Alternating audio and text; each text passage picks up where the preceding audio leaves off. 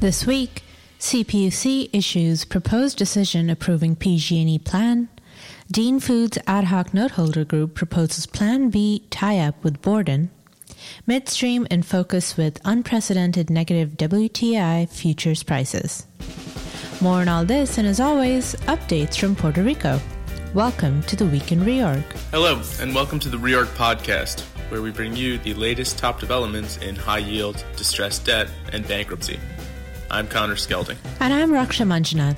Later this episode, we'll get a review of Argentina's debt negotiations and analysis of Digicel's exchange offer from Kyle Owusu and the LATAM team. And we'll hear, of course, from legal analyst Sean Daly. It's Sunday, April 26th. At the conclusion of a contested hearing on Thursday, Judge David Jones granted the Dean Food debtor, debtors motion to reject their collective bargaining agreements with the International Brotherhood of Teamsters in connection with their sale of assets to producers, Dairy Foods. The court directed, however, that the $250,000 of the sale proceeds be reserved for the benefit of the affected 55 union employees pending further court order. As indicated in the motion, rejection of the CBAs is an express condition of the sale. Judge Jones acknowledged that the union employees worked throughout these cases to, quote, keep food on the table for their families, but emphasized that he faces the, quote, harsh realities of the bigger picture and the potential outcome if the motion were not granted.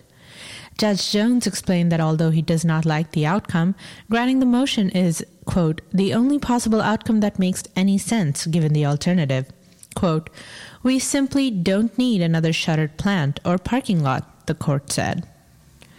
Also at the hearing, Brian Resnick of Davis Polk, appearing for the debtors, provided a status report on various matters, including the various sales that are in process. Resnick noted, among other things, that the quote, antitrust issues have been resolved in connection with the Prairie Farm sale, and there has been a quote, substantial progress in the ongoing process with the U.S. Department of Justice regarding the DFA sale. Prior to the hearing, the ad hoc noteholder group proposed a quote Plan B merger of Dean Foods and Borden Dairy, which has committed financing of at least a billion dollars. According to the noteholder group's filing, the Borden Dean merger would be effectuated through separate and coordinated Chapter 11 plans in their respective Chapter 11 cases. The filing details that, quote, upon consummation of the Borden Dean merger, a wholly owned subsidiary of Borden will merge with and into Dean Foods, and upon consummation of the merger, Dean Foods would whole, be a wholly named subsidiary of Borden. Resnick characterized the plan as, quote, sort of late breaking news and indicated that the debtors were surprised by the announcement and were not prepared to discuss the matter at the hearing, but would later take it up with the noteholder group, which is composed of Knighthead Capital Management, Ascribe 3 Investments, Ensign Peak Advisors, Kings Ferry Capital, and Behrens Investment Group Management. The California Public Utilities Commission, or CPUC, issued a proposed decision on Monday approving the PG&E debtors Chapter 11 plan of reorganization, with conditions and modifications. CPUC approval is a prerequisite to the debtors' participation in the wildfire insurance fund laid out by AB 1054. The decision followed seven days of live testimony and two rounds of post hearing briefing. It requires plan modification to ensure that, quote, Neither confirmation nor consummation of the plan shall affect any pending or future Commission proceeding or investigation. It requires approval by the CPUC commissioners, which may be obtained at the earliest on May 21st. Separately, Commissioner Clifford Rechtschaffen issued a proposal to impose $1.937 billion in penalties against PG&E for its, quote, role in the catastrophic 2017 and 2018 wildfires. It would be the largest penalty ever assessed by the CPUC, according to the proposal. It will be considered at the CPUC's May 7th meeting. And PG&E CEO William D. Johnson announced his resignation from the utility effective June 30th. Quote, I joined PG&E to help get the company out of bankruptcy and stabilize operations. By the end of June, I expect that both of those goals will have been met, he said. Board member William L. Smith will serve as interim CEO. Moving over to the island of Puerto Rico, U.S. Senate Finance Committee Chairman Chuck Grassley, in a Monday press release and letter to Governor Wanda Vasquez, expressed concern about, quote, questionable contracts and potentially wasted relief money related to the current COVID 19 pandemic and other recent disasters in Puerto Rico. Quote, it appears that the procurement and contracting in Puerto Rico often passes through a filter of political connections before resources intended for the people of Puerto Rico actually reach them and achieve the intended use, depriving the people of Puerto Rico the, pri- the primacy that they deserve, Grassley wrote. Late Monday, Governor Wanda Vasquez said her administration would, quote, answer the concerns of Senator Grassley without diverting attention from our work on behalf of thousands of U.S. citizens on the island to combat and to control the invisible threat that COVID 19 represents for the entire nation, according to a press release. At a Wednesday omnibus hearing in Puerto Rico's Title III cases, Judge Laura Taylor Swain issued a preliminary ruling on the UCC's motion to reclassify general unsecured claims under the plan of adjustment ahead of the hearing oral argument, stating it was her, quote, inclination to deny the motion without prejudice. The UCC will be allowed to refile the motion to be heard in conjunction with the disclosure statement hearing. The judge stated that there were, quote, practical benefits in hearing the motion prior to solicitation of votes on the plan of adjustment. The judge said that some, quote, unbundling of issues may be better dealt with when we come back to them by reason of an amendment to the plan or otherwise. My denial of the motion without prejudice is intended to create the opportunity for an updated and more discrete packaging of issues of the various constituencies in the context of disclosure statement litigation, she explained. After hearing the parties' respective responses to the preliminary ruling, Judge Swain said she, quote, remained persuaded that taking up the matters in conjunction with the determination on the disclosure statement and as, quote, part of a continuum toward confirmation is more appropriate than hearing the motion today, and she denied the motion consistent with her preliminary ruling. Midstream companies were in focus last week. The May contract for West Texas Intermediate traded below zero for the first time in the contract's history, as U.S. commercial storage approached capacity at Cushing, Oklahoma, and elsewhere. Midstream operator Holly Energy lowered its quarterly distribution by 48%, while pipeline and storage giant Kinder Morgan increased its cash dividend by a lower than expected amount as the company elected to focus on flexibility and balance sheet strength in these, quote, unprecedented times. Kinder Morgan said it sees its 2020 distributable cash flow falling about 10% from its previously expected $5.1 billion. Western Midstream Partners declared a quarterly cash distribution of 31.1 cents per unit for the first quarter, down 50% from the fourth quarter of 2019. Bonanza Creek lowered its 2020 capex guidance to a range of 60 to 70 million dollars compared with prior guidance of 80 to 100 million dollars. Onshore driller Patterson UTI reported that first quarter revenue fell 36% and forecast that average second quarter rig count will decrease by about one third from the average count of 123 in the first quarter. Valaris updated its fleet status report, reporting a total March 31st contract backlog of $1.88 billion, a $572 million decrease compared with December 31st, 2019, as well as two contract terminations. Travel companies continue to preserve cash or raise cash while operations remain dormant. Southwest Airlines announced $3.3 billion in assistance from the Treasury Department as part of the CARES Act. Alaska Airlines announced receipt of $992 million from the Treasury Department's Paycheck Protection Program. The cash will cover 70% of wages through September 30th, the company said. Expedia announced a plan to raise $3.2 billion in new capital, including $1.2 billion in preferreds and $2 billion in new debt. It also suspended its dividend and reduced executive pay by 25%. Hertz said it began terminating non union employees on April 14th and union employees on April 21st. Savings will equal $30 million over the next 12 months, inclusive of $30 million in severance and benefits costs. Lyft withdrew 2020 guidance provided on February 11th, citing a negative impact on ride volumes beginning in mid March and into April. Retailers began disclosing decisions to defer or abate rent as stores remained closed. Gap Inc. said it suspended rental payments on closed stores beginning in April. Savings are approximately $115 million per month for its North American locations, according to the release. The company said it expects to have 750 to $850 million in cash at the end of the quarter. GameStop announced, quote, discussions with our landlords that included potential abatement, deferral, and or restructuring of future rent obligations payable. It also disclosed executive pay reductions effective April 26th and options to team members to work half time with half pay or be placed on temporary furlough. Other top stories last week were Travelport First Lien lenders organized with Akin Gump, CWT working with Kirkland Houlihan on strategic options amid COVID 19 travel hit, fully draws revolver. Sycamore terminates $525 million Victoria's Secret acquisition on account of voluntary actions taken by retailer in response to COVID 19 crisis. Seeks judicial declaration that actions breach agreement and material adverse effect provision triggered. Now, here is Jim Holloway from Houston with the week ahead. Well, thanks, Rox, and good morning, folks. It's going to be a very busy week ahead between doings down at the courthouse and corporate earnings. All very interesting stuff, I'm sure. So this is just the highlights I'm going to give you. If you want the whole thing, please see our Forward Weekly, which is released early every Monday morning. And in the meantime, I hope this will satisfy you. Kind of like when you go into the French restaurant, while you're waiting for them to whip up the blood sauce for your pressed duck, they bring out something on a saucer called an amuse bouche. That's not the correct pronunciation, but you get the idea. So anyhow, on Monday, April 27th, omnibus hearing in Borden and the charter adversary hearing in Windstream. Tuesday, April 28th, there's a sale omnibus hearing for Dean Foods and an omnibus hearing for Forever 21.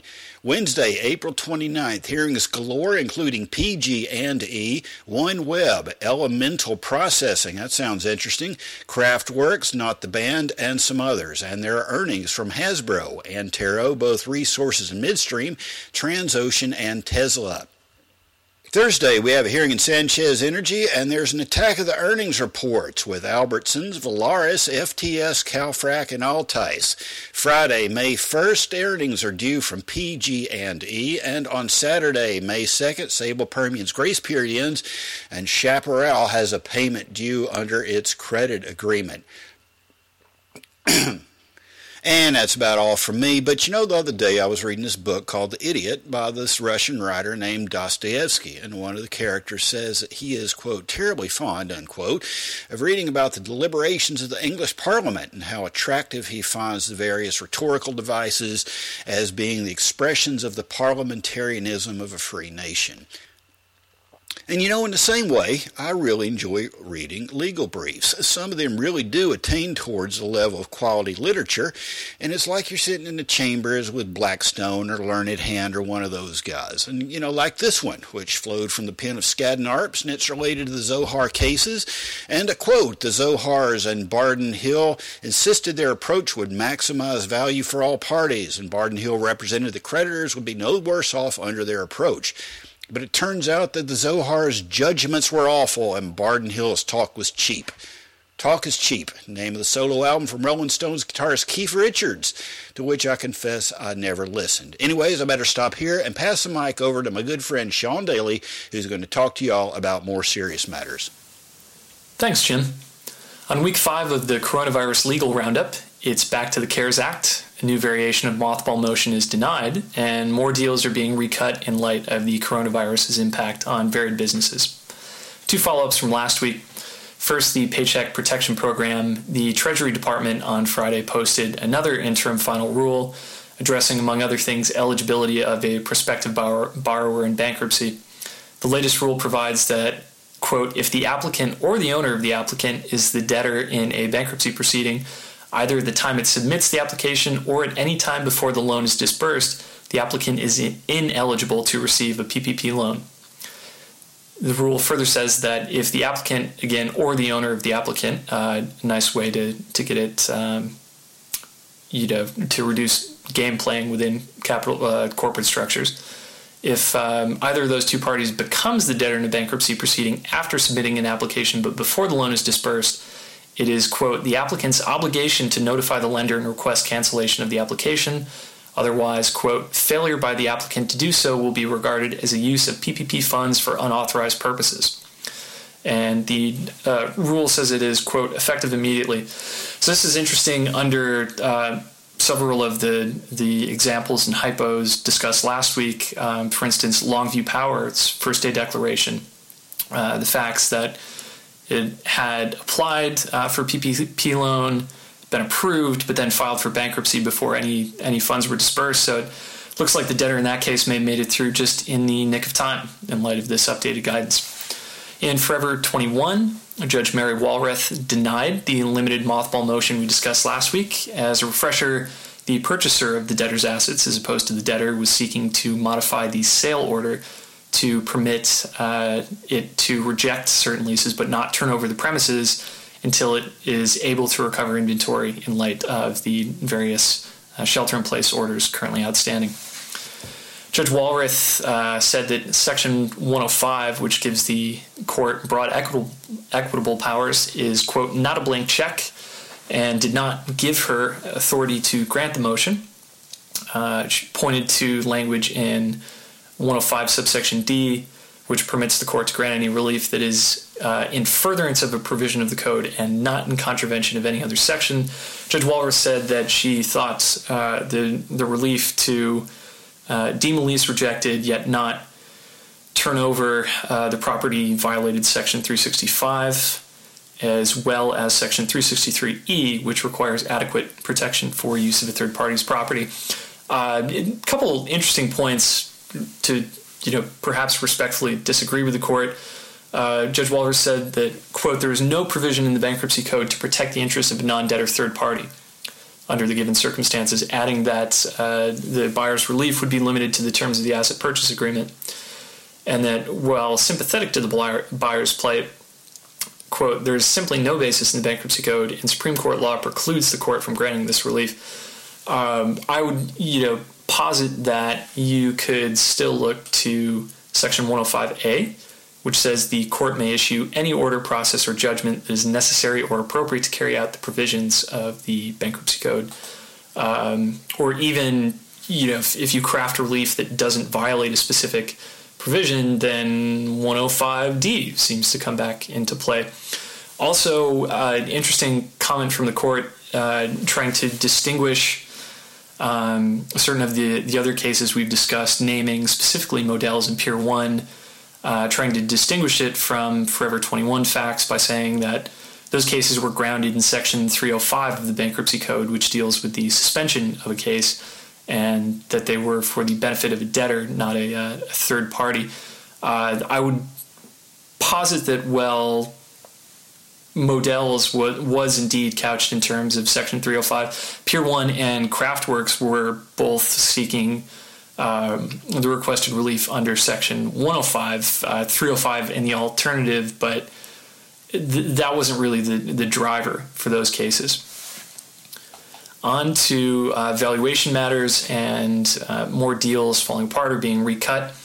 On Friday, in the McClatchy Chapter 11 cases, the UCC um, made a, a, really great statement. They were criticizing a credit bid lobbed in from first lien note holders, Brigade and Chatham asset management.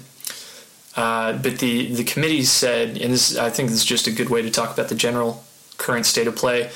Uh, quote, the decision to embark on a sale process during the height of the COVID 19 pandemic makes little sense and turns the bankruptcy goal of maximizing the value of the estate on its head. Indeed, allowing a process to proceed with the goal of transferring the debtor's assets at their absolute trough value would be a travesty. To highlight this point, M&A and debt markets have been dislocated, due diligence will be challenging, and any logical strategic candidates to purchase the debtors' businesses are all focused on their own operational needs and therefore lack the necessary bandwidth to consider M&A opportunities at this point.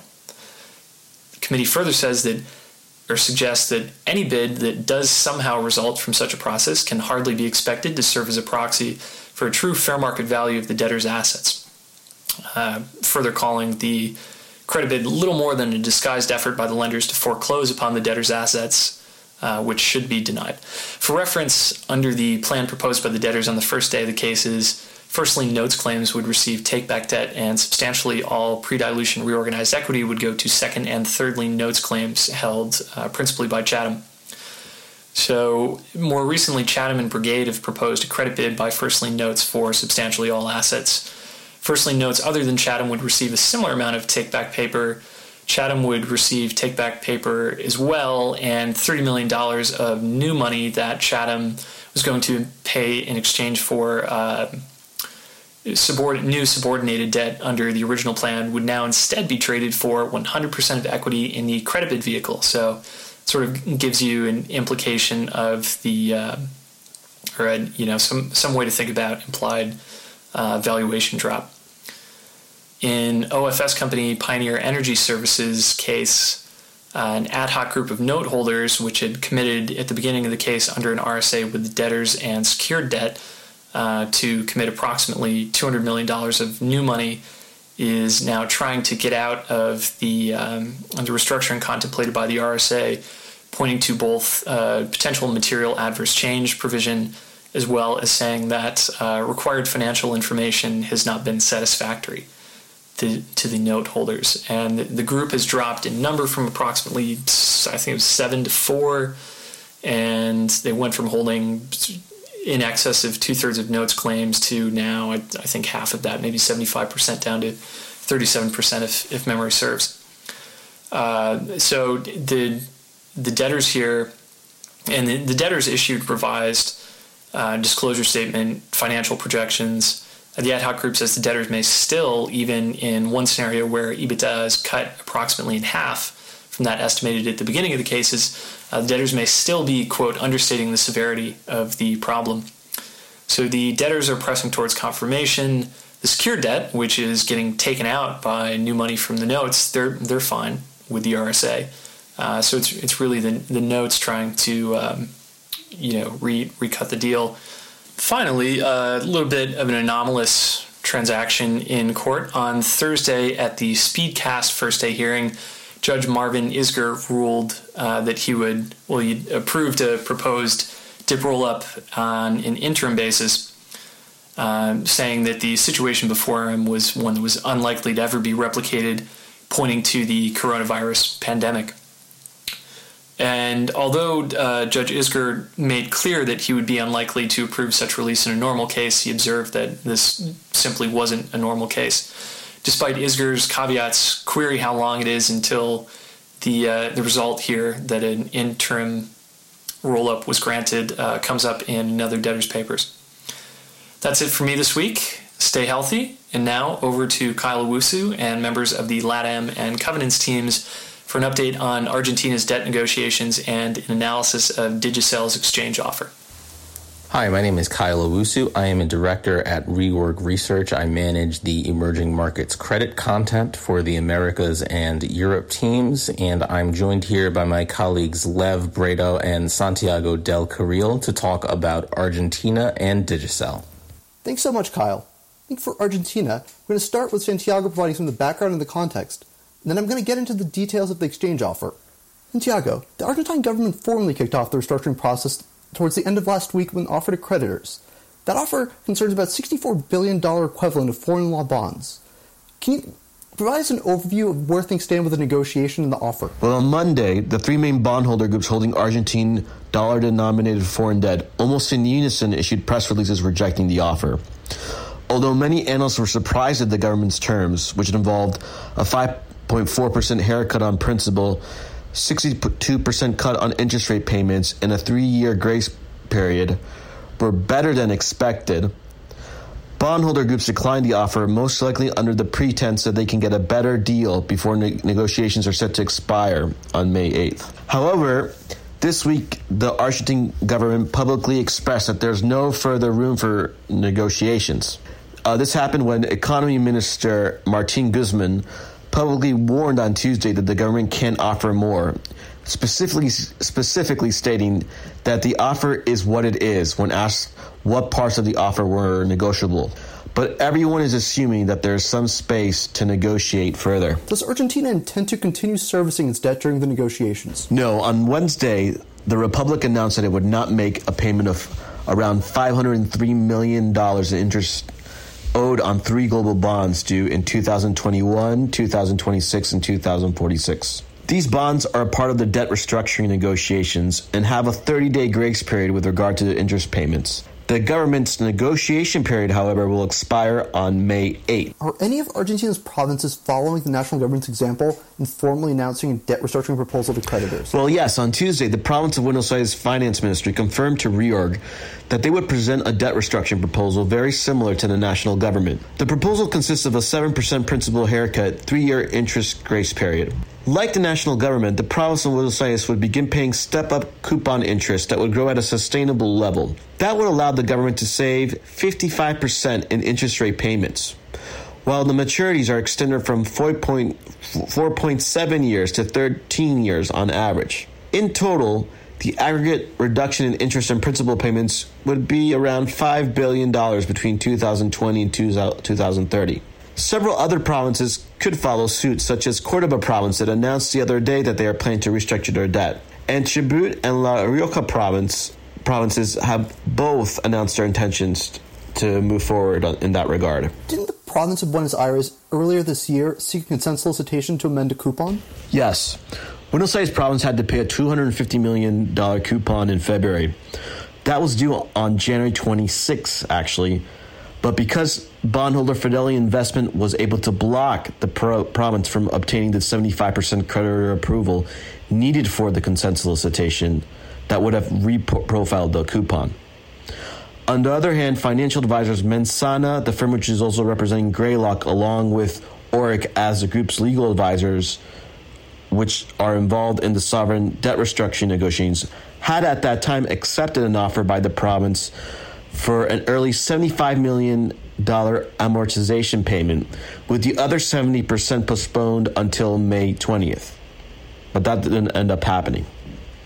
As of yet, there hasn't been any public comments from creditor groups holding Aires province's debt, but the finance minister of the province, Pablo Lopez, has already drawn a line in the sand, stating this is the only offer there is, similar to what Guzman did with the national debt. But we'll, we will be paying close attention to these negotiations in the upcoming weeks. All right, well, let's switch hats here, and I'll let you, Lev, get more into depth with Argentina and Buenos Aires province's debt restructuring proposals. Before we get into nuance, can you provide a bit of context regarding Argentina's debt structure? Thanks, Santiago. Argentina has a very complex debt structure. The headline gross debt number exceeds 320 billion US dollar equivalent, but not all of that is subject to the restructuring and so not relevant for our purposes now. At a very high level, though, I think the structure can bucket into three main categories. First, multilateral and bilateral obligations. The largest there is probably an IMF facility that Argentina received following the 2018 currency crisis. Argentina has drawn over 40 billion on that IMF facility. In addition, it has a number of other bilateral obligations outstanding. Second, there's a significant category of uh, bond obligations that are held by its central bank. Those are less relevant for our purposes, though might become relevant in the future depending on the, the structure of any IMF aid going forward. Now, finally, the third bucket, which is really the, the heart of the matter in terms of the restructuring proposal, that's debt held by private creditors. That is further subcategorized into two different buckets local law obligations, which total over $60 billion equivalent, and they're denominated though in both foreign currency as well as Argentine pesos.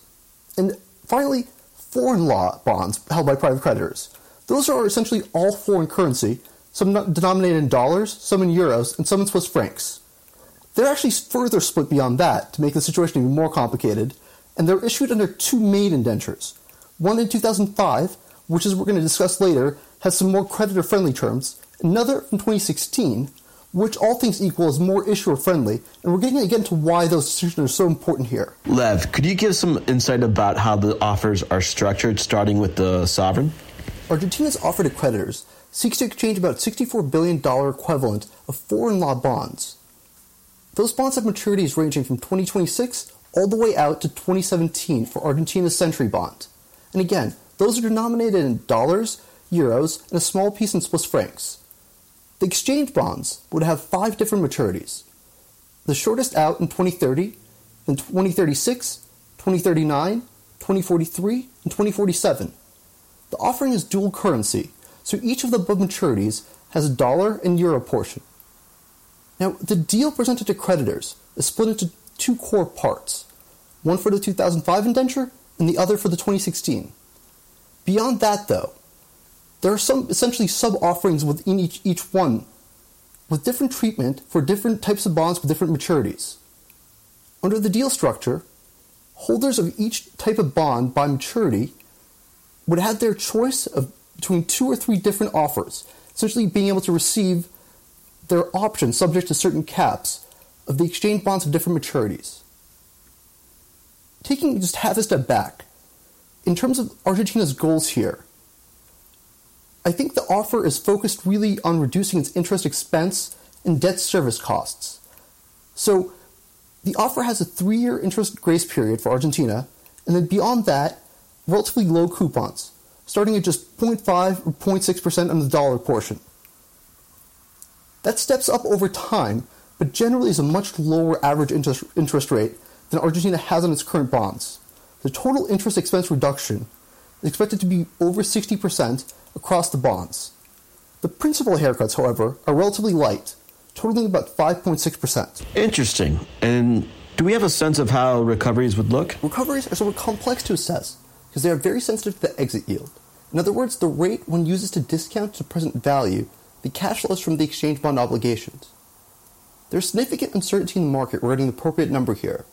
Some folks are discussing ranges around 8%, while others are thinking something like 12 or even 13% would be more appropriate. To give a sense of why that input is so important, as an example, under scenarios of exit yields of say between 8 and 12%, the present value of the 2039 middle maturity exchange bond would range from the mid 50s, low 60s, all the way down to the 30s, depending on the exit yield and certain other assumptions that one uses in the model. Generally speaking, though, recoveries are meaningfully higher for bonds under the 2005 indenture relative to 2016. The 2005 has a bit over $20 billion outstanding. In terms of bonds under that indenture, the 2033 maturity bonds are slated to get an above par value of exchange bonds, as much as 140%. The 2038 maturity is slated to get a par value of exchange bonds, so the 2033s are doing meaningfully better than the 38s here. Under the 2016 indenture, the bonds are getting a slight discount to par value in terms of the exchange bonds, and those exchange bonds again have much lower coupons than the originals. So overall, bonds under the 2016 indenture, which has about $43 billion outstanding, do meaningfully worse than those under the 2005. And um, how about the province? The exchange offer from the province of Buenos Aires, which was just announced Thursday, April 23rd, I found really interesting. Now, at a high level, the structure has some meaningful parallels to that of the sovereign. The province also has two main indentures, one from 2006, another from 2015, and so the exchange offer structure has meaningfully different terms for each of those bonds in the different indentures. At a high level, though, the goals of the province appear similar to that of the sovereign, in that the province need to be focused on reducing interest expense rather than giving principal haircuts. Based on the government's estimates, rates on the dollar bonds are expected to, on average, decrease from about 8.2% on the outstanding bonds to about 4.6% on the exchange bonds. For the euro bonds, the government estimates that in aggregate, the average rate will decrease from about 4.6% to 2.9%. Now, in terms of the deal structure, the existing bonds have maturities from 2020 out to 2035 and they will be exchanged for bonds with maturities in 2032 or 2040s. The transaction structure, like that of the sovereign, is also dual currency, so there's dollar and euro denominated portions of both of those maturities. Now, all things equal, bonds under the 2006 indenture are treated somewhat better than those under 2015. This is because, in addition to getting exchange bonds maturing in 2032 or in 2040, the 2006 indenture is getting a bit of a sweetener in the form of interest only securities. Now, the interest only securities are structured as follows they have a $95 reference amount per 100 principal of the pre exchange securities.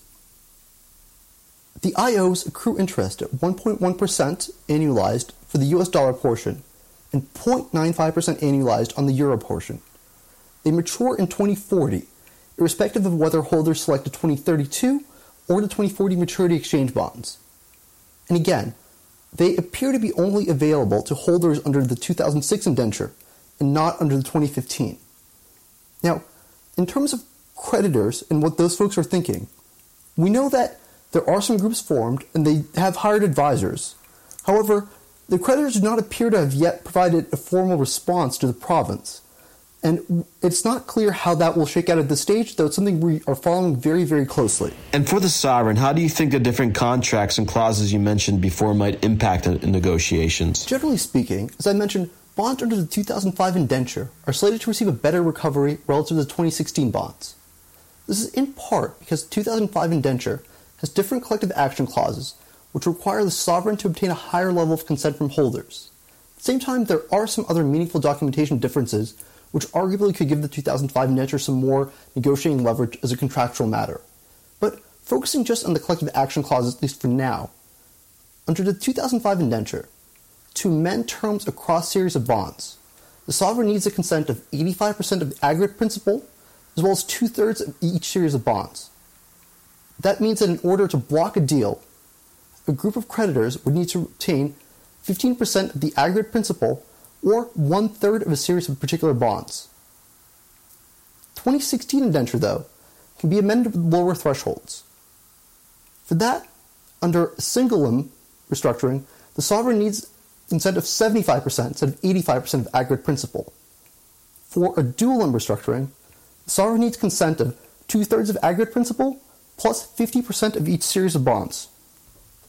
Thus, to block a deal, a group of holders under the 2016 indenture would need 25% of the aggregate principal across series with a single limb restructuring, or if the uniform condition uniformly app. Sorry, I screwed up. Let's go back like five or ten seconds. Thus, to block a deal, a group of holders under the 2016 indenture would need to accumulate a position of 25% of aggregate principal outstanding across series for a so-called single limb restructuring, or for a dual limb restructuring which has to be used if the uniformly applicable condition is not met. Holders would need one third of aggregate principal plus 50% of each series. So, putting all that together, under the 2016 indenture, blocking position would need to be much larger, which makes it more difficult and more expensive to accumulate. So, as a result, all things being equal, holders under the 2005 indenture arguably have more negotiating leverage, and that may explain why they're slated to get a meaningfully higher recovery under the exchange offer. And do we have any color on the creditor groups? Could you have a blocking position under any of these indentures? There are three main groups of creditors for the sovereign that we know of. First, the Argentina Creditor Committee. Those folks are represented by Orrick, UBS, and Mensana. They have not publicly disclosed their holdings. Second, an ad hoc group of holders of the sovereign bonds. They are represented by White and Case. Based on their public disclosures, they hold over 25% of bonds under the 2016 indenture and over 15% of bonds under the 2005 indenture. Funds in that group include Alliance Bernstein, Amundi, and Ashmore. Finally, third, the group of exchange bond holders. Those folks are represented by Quinn Emanuel. They are reported to have about 16% of bonds under the 2005 indenture. Some funds in that group include Monarch and HBK. With respect to blocking positions, it appears that at least two of the three main groups of creditors may have blocking positions in respect of the 2005 indenture. That's because the White and Case represented ad hoc group is reported to have over 15% of the 2005 exchange bonds, while the Quinn Emanuel group is reported to have about 16% of bonds under the 2005 indenture.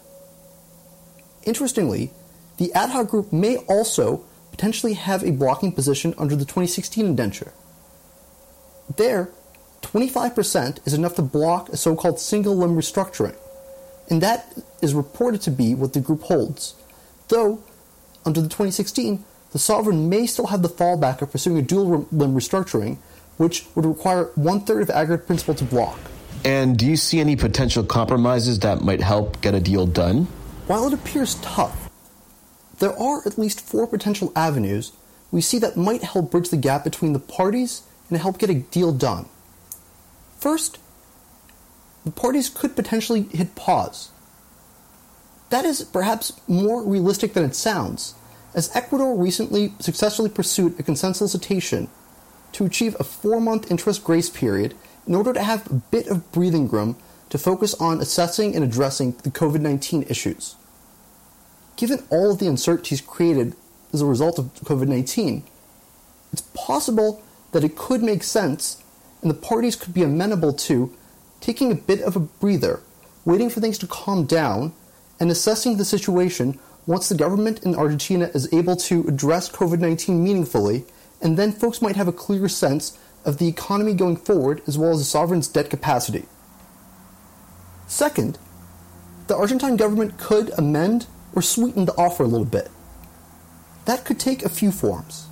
For instance, the three year interest grace period could be shortened somewhat in order to provide creditors with coupons earlier on in the process. Another option could be to step up the coupons a little bit higher so that the average interest rate on exchange bonds is a little bit higher, which is not ideal for the sovereign, but could be something that the creditors are very much amenable towards. Another option there might be a change that is not applicable to all bonds, but is a sweetener to particular creditor subgroups in order to get them on board. For instance, perhaps better treatment for just the 2016 indenture bonds. A third option could be including GDP linked securities as a sweetener to creditors. That's actually a point the government discussed in its initial restructuring guidelines that was not included in the deal proposal, which I actually found a little bit surprising. Now, there is some litigation pending regarding allegations that the Argentine government may have adjusted some relevant measures on a prior issuance of GDP securities. So it's possible that that might have chilled interest. But there might be ways to structure such a transaction in order to avoid that particular risk. For instance, the relevant calculations could be done by an independent third party agent, which should at least address um, the issues brought up in that particular litigation. Finally, as a fourth option, the sovereign could take a cue from the province and potentially offer a sweetener to consenting holders of an interest only security. That interest only security could be in foreign or local currency. It's likely that creditors would prefer foreign currency, dollars or euros, but pesos would be easier for the government to service in the future, reducing the currency risk for the government, and perhaps the government could then offer a somewhat higher coupon rate than they would be comfortable doing with foreign currency. There are, of course, many other options the parties could pursue, and as the situation develops, we're watching these dynamics very closely. The exchange offer formally expires on May 8th, and Argentina's interest grace period ends shortly after that. So we expect the next few weeks in this process to be very much action packed and exciting. So let's get into Digicel's exchange offer.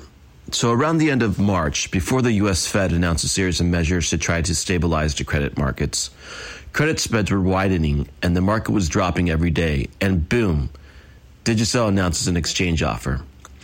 Can you walk us through the dynamics, Kyle? Yeah, sure. So under the proposal, about 1.3 billion aggregate principal amount of Digicel Limited 6% notes due 2021 would be exchanged uh, for a mix of securities that amounts to about 92.3 cents of consideration. Um, in the in the uh, consent solicitation memo, it outlines the DIFL secured notes, DIFL unsecured notes, and DIFL subordinated notes. So the way that it works is you're getting up to 626.6 million of the secureds, up to 317.2 million of the unsecureds, and up to 256.1 million of the subs, and that's going to be going to the DL 2021 note holders. The DL 2023 note holders, um, of which there's 925 million aggregate principal amount outstanding, those would be exchanged uh, for up to an aggregate amount of 786.3 million 8% senior unsecured notes due 2027 and then the DGL ones you'd have 1 billion of DGL ones being exchanged for 941 million of new 8% 2% 8% cash 2% PIK, I'm sorry secured notes due 2024 that are going to be issued by a newly formed entity DGL 0.5 limited and DGL 0.5 limited is going to own all of DGL 1's current subsidiaries and other assets upon settlement. Um, so the way you can envision that currently, um, you've got Digicel Limited, which is the Caribbean business. You've got Digicel Pacific, which is the Papua New Guinea business. Um, that those assets are currently owned by DGL One. Under this deal, DGL 0.5, a newly formed entity, is going to sit in between DGL One and those assets, and DGL 0.5 will own those assets. Uh, moving on, you've got DGL two. Um, 937.1 million aggregate principal amount of those 8.25% senior notes um, are going to be exchanged for 300 million PIK unsecured 2025 notes and um, 50 million 7% PIK convertible notes. Um, and then you've got excuse me, uh, 993 million of the DGL2 uh, 9.125 percent uh, cash pay PIK notes due 2024, and those are going to be exchanged for 100 million PIK unsecured 2025 notes and 100 million, uh, sorry, 150 million PIK convertible notes. Let's assume everyone participates and the deal goes according to plan. What does it achieve? Before the deal, when you look at Digicel's capital structure and you look at the business, you quickly conclude that there's too much debt. A lot, there's a lot of debt coming due next year, and liquidity's tight. This deal decreases leverage by 1.6 turns to around six times. It pushes out Digicel's debt maturity so that the company has no large obligations to address before 2024. And then it also lowers interest expenses by 25% to around 375 million, which would make it easier for the company to generate free cash flow going forward. Okay, now let's talk about this from the creditor perspective. Going from the DIFL creditors to the DGL2 junior creditors, what pro forma leverage would each investor be looking at? Pro forma, you're creating the DIFL secureds at around three times. Uh, the DIFL subordinated at around 3.8 times. Uh, the new Digicel limited bonds at around 4.8 times. The DGL 0.5 secured at around 4.9 times and then the you are 5.5 times levered all the way through the the, the DGL 0.5 box.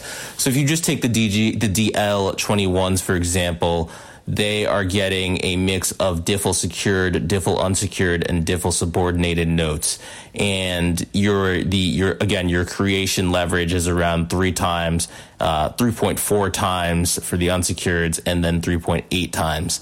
The 21s trade at around 60 cents, and uh, the the breakdown in consideration very roughly, you're getting around 52% of secured paper, 26% of unsecured, and then 21% of subordinated. And so the question is, where do you believe that new take back paper is going to trade given your pro forma leverage and how does that stack up against where you're purchasing the 2021s i would imagine that's an exercise many have done and or are doing for each of the different notes throughout the capital structure to be to, to try and figure out where to be set up. Of course that's simplified because there's a lot to take into consideration regarding digicel's business. For example it's not a given that, that EBITDA is going to remain constant in the company's main markets, uh, Jamaica, Haiti, El Salvador, etc. Um, given what's going on with coronavirus, uh, for one one thing to note is that a lot of these countries are heavily reliant, their economies rather are heavily reliant on remittances from the United States.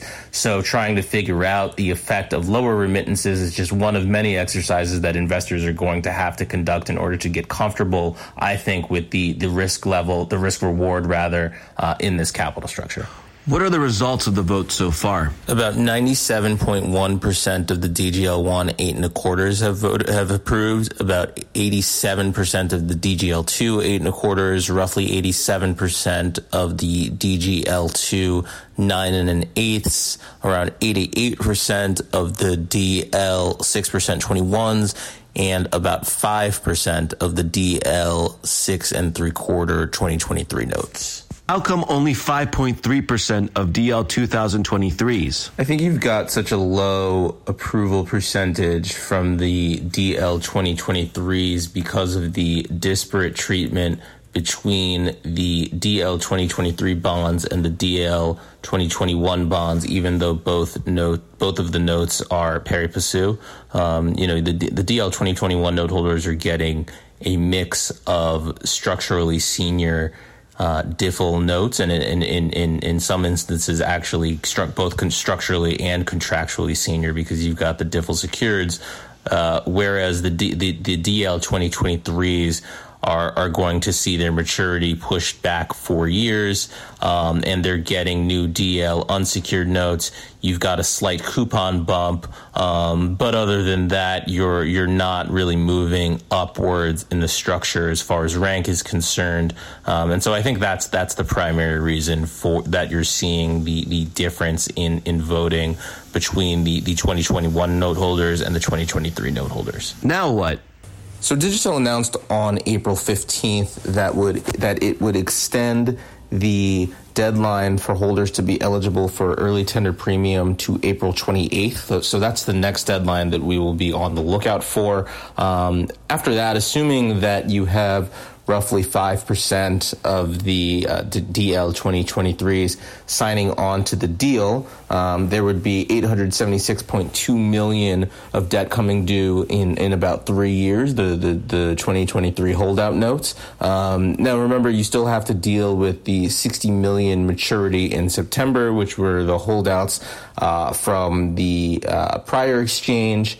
Um, and then we'll be on the lookout for what happens with the, the DIFL creditors. So the company requested that the DIFL creditors increase the restricted payment capacity in the DIFL credit agreement to three and a half times from three times. Um, and so we will be looking to see um, what the outcome is of that. Um, we we heard that the DIFL creditors uh, were working to try and form a group. I think that has fallen through, but nevertheless, it'll be good to see um, how the company and the DIFL creditors resolve that request.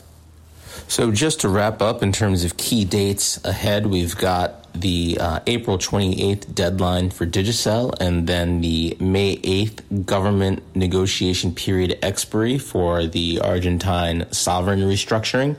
So we'll be, we'll be on the lookout uh, for both of those and we will keep all of you updated. Thanks so much. Take care and back to New York. Thanks, everyone. Thank you again for listening to this Reorg Weekly Review. Find all of our podcasts on the Reorg site media page, iTunes, and SoundCloud. As always, we hope you and your families are healthy and safe.